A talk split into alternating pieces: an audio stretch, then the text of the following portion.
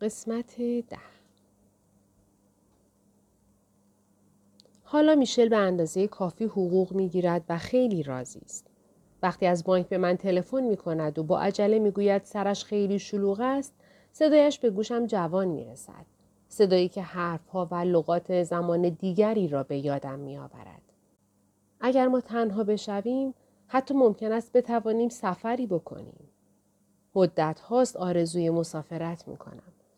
میشل میل دارد به میلان برود. ولی من می‌خواهم به ونیز برویم. همان جایی که ماه اصل خودمان را گذراندیم. این روزها با وجود آنکه خیلی نگران هستم ولی اغلب در عالم خیال به ونیز برمیگردم. خود را سوار گندولا یا در بین کبوترهای میدان سمارک می‌بینم. هوا را زرد و خاکستری درست مثل هوای همان ماه اکتبر می‌بینم. از آن وقت به بعد دیگر به ونیز برنگشتم. چندین بار گفتم که دلم می‌خواهد بچه هایم را به آنجا ببرم. ولی هر بار میشل جواب داد که رفتن به ونیز چندان خوشایند نیست. فرزندانم میرنجند و من هر بار از روی سرزنش چشمکی به میشل می‌زنم. ولی حالا می‌بینم که حق با او است. خودم را می‌بینم که از پنجره اتاقمان بر روی کانال بزرگ خم شده ام. ماه در آمده است ولی کانال همانطور به رنگ مرکب سیاه باقی است. وقتی در اداره یا خیابان هستم به این چیزها فکر می کنم. در اداره آزادتر و خوشحالتر هستم. دیروز حتی یک آگهی ماساژ زیبایی را از روزنامه چیدم. در این روزها دلم نمی‌خواهد به خانه برگردم. اشتیاق این دفترچه است که مرا راحت تر به اینجا می کشاند. سه فوریه تصمیم گرفتم فردا با میشل صحبت کنم. اگر تا به حال تأخیر کرده ام دلیلش ناراحتی و منقلب بودن ریکاردو بود. چون میترسیدم روی پدرش هم اثر بگذارد. ساکت کردن او نیز کار مشکلی بود. سعی کردم او موفق نشود با خواهرش تنها بماند. از همان شب اول به او گفتم بهتر است با خواهرش حرف نزند. به او حالی کردم که این کارها وظیفه من است. از او پرسیدم اگه بهت بگه بله حقیقته که اون معشوقه کانتونیه چی کار می‌خوای بکنی؟ او گفت دستشو می‌گیرم از خونه بیرونش می‌کنم. گفتم بسیار خوب می‌فهمم ولی بعد چی؟ باید به عواقب این عمل پی برد. او جواب نداد و همان جمله های تهدیدآمیز را تکرار می کرد. حس می کردم به خاطر ماریناست که اینطور صحبت می کند. در حقیقت می خواهد نمونه شجاعت و قدرتش را به او نشان دهد تا از این راه علاقه و احترامش را ثابت کند. باید انسان به سن و سال من برسد تا درک کند تحمل کردن بیش از هر چیز دیگر اراده می خواهد. یک بار به او گفتم بهتر از تحقیق کرده و بفهمد این کانتونی کیست. جواب داد که همه او را شخص محترمی می‌شناسند. نفس راحتی کشیدم و ریکاردو گفت ممکنه پاپا بتونه قرار ملاقاتی بذاره و باهاش روبرو بشه و با سراحت صحبت کنه. در غیر این صورت خود من می‌تونم این کارو بکنم. فکر می‌کنم بهتر باشد ریکاردو این کار را نکند. چون ممکن است یک مرتبه عصبانی شود و از کوره در برود. او میل دارد به هر نحوی باشد بین خود و پدرش فرق بگذارد. می گفت میرلا هنوز به سن قانونی نرسیده. میشه کانتونی رو وادار به ازدواج با او کرد. به نظرم میشل هم همین عقیده را داشته باشد. اگر واقعا اینطور باشد پس در این صورت به یقین من اشتباه کردم و همه چیز را به اختیار او که مرد است و مطمئنا در این موضوع از من واردتر است واگذار خواهم کرد. شاید بتواند با پیغامی کانتونی را به اینجا بکشاند. در آن صورت ما همگی از خانه خارج خواهیم شد تا آنها بتوانند آزادانه صحبت کنند. ولی اگر کانتونی دعوت او را رد کند نمی‌توانم مجسم کنم که میشل به دفتر کار او برود. ممکن است از پذیرفتن او خودداری کند یا او را ساعتها در انتظار بگذارد.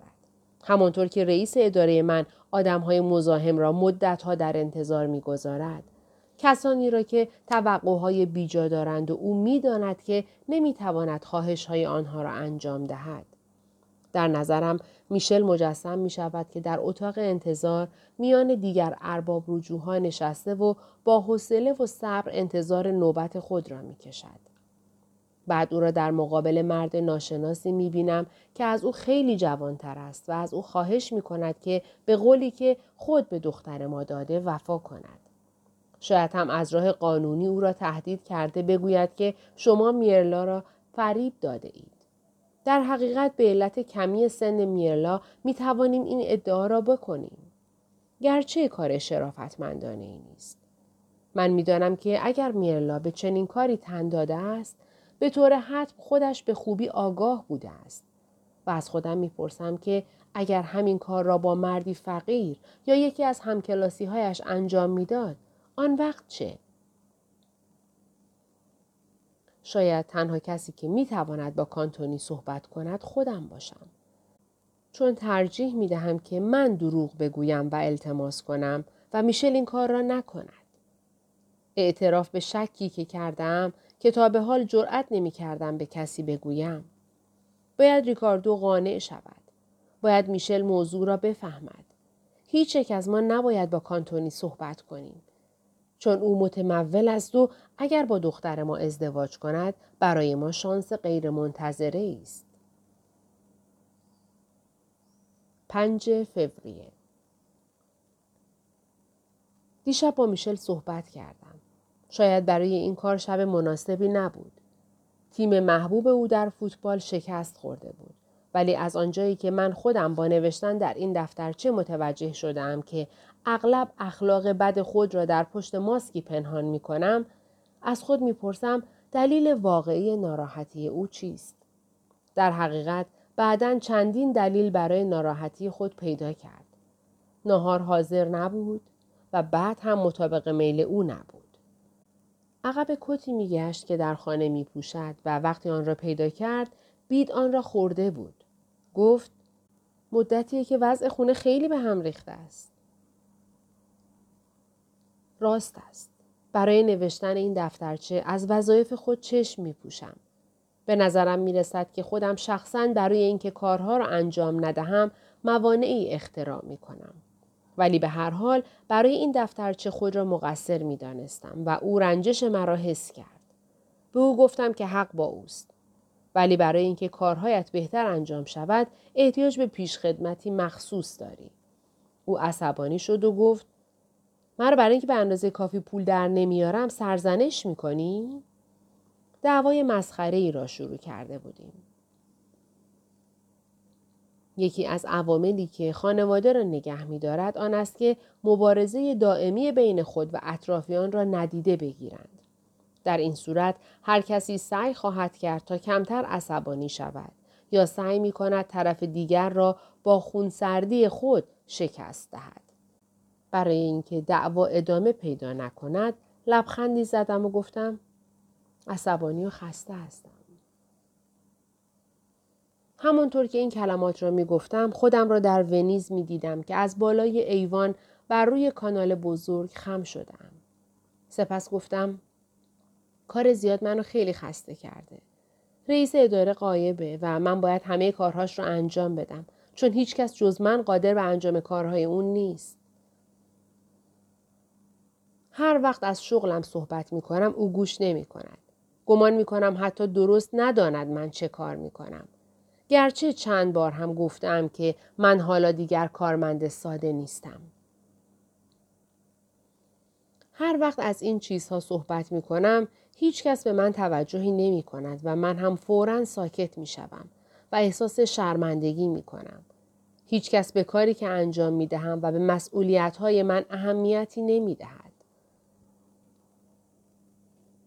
مثل این است که من هر روز صبح سر ساعت مقرر برای دلخوشی از خانه خارج می شوم و حقوقی را که آخر ماه به خانه می برم در بخت آزمایی بردم. فرق بین من و میرلا این است که او اگر دلش بخواهد کار می کند ولی من مجبورم کار کنم. وقتی در رخت خواب بودیم از نقشه های میرلا با میشل صحبت کردم. از شغلی که می گفت در یکی از دفاتر رسمی با کمک یکی از دوستانش پیدا کرده است. ولی در حقیقت کانتونی آن را برایش درست کرده است. و بالاخره او را در جریان حرفهایی که ریکاردو از مردم شنیده بود و شرافت ما را لکه دار می کرد گذاشتم. گرچه میرلا خودش می‌گوید که چنین حرفهایی صحت ندارند. می‌فهمی؟ اون از حرف مردم ناراحت نمیشه. شونهاشو بالا میندازه میخنده. خجالت آوره. میشل چیکار باید بکنیم؟ سر به گریه گذاشتم و او مرا دلداری داد. اینطور نکن ماما. چون باز هم مرا به این نام خواند گریه هم شدت پیدا کرد. سال هاست که دیگر من برای او فقط همین ماما هستم که اکنون دارد غرق می شود و مرا هم به دنبال خودش می کشد. برای دفاع از خودم تکانی خوردم و گفتم باید تصمیمی بگیریم.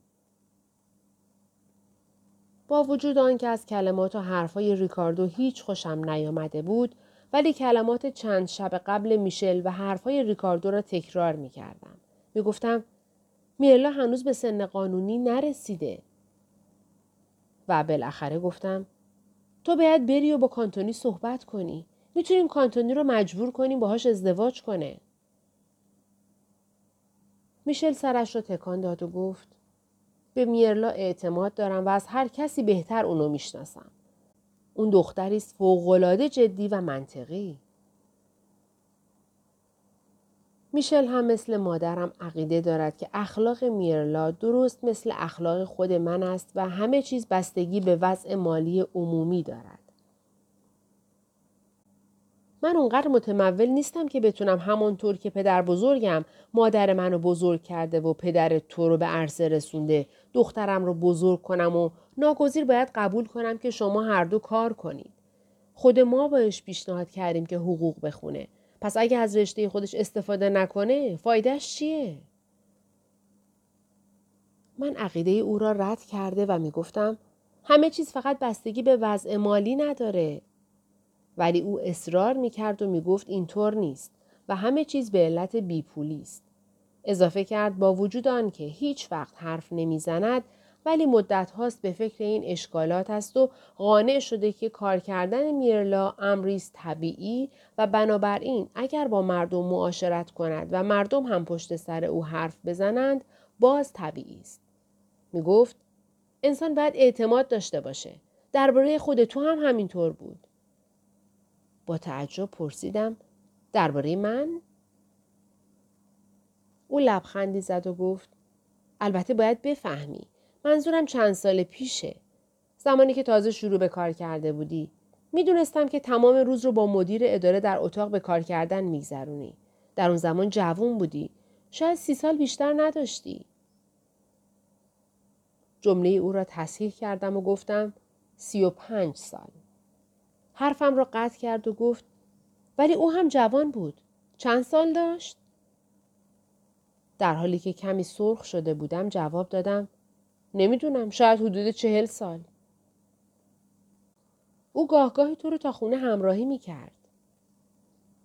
همانطور که سرخی صورتم زیاد می‌شد جواب دادم ولی فقط برای این بود که تا دیر وقت کار می‌کردم. دوره جنگ بود و وسیله نقلیه کم بود و مدیر اداره اجازه داشت که ماشین داشته باشه.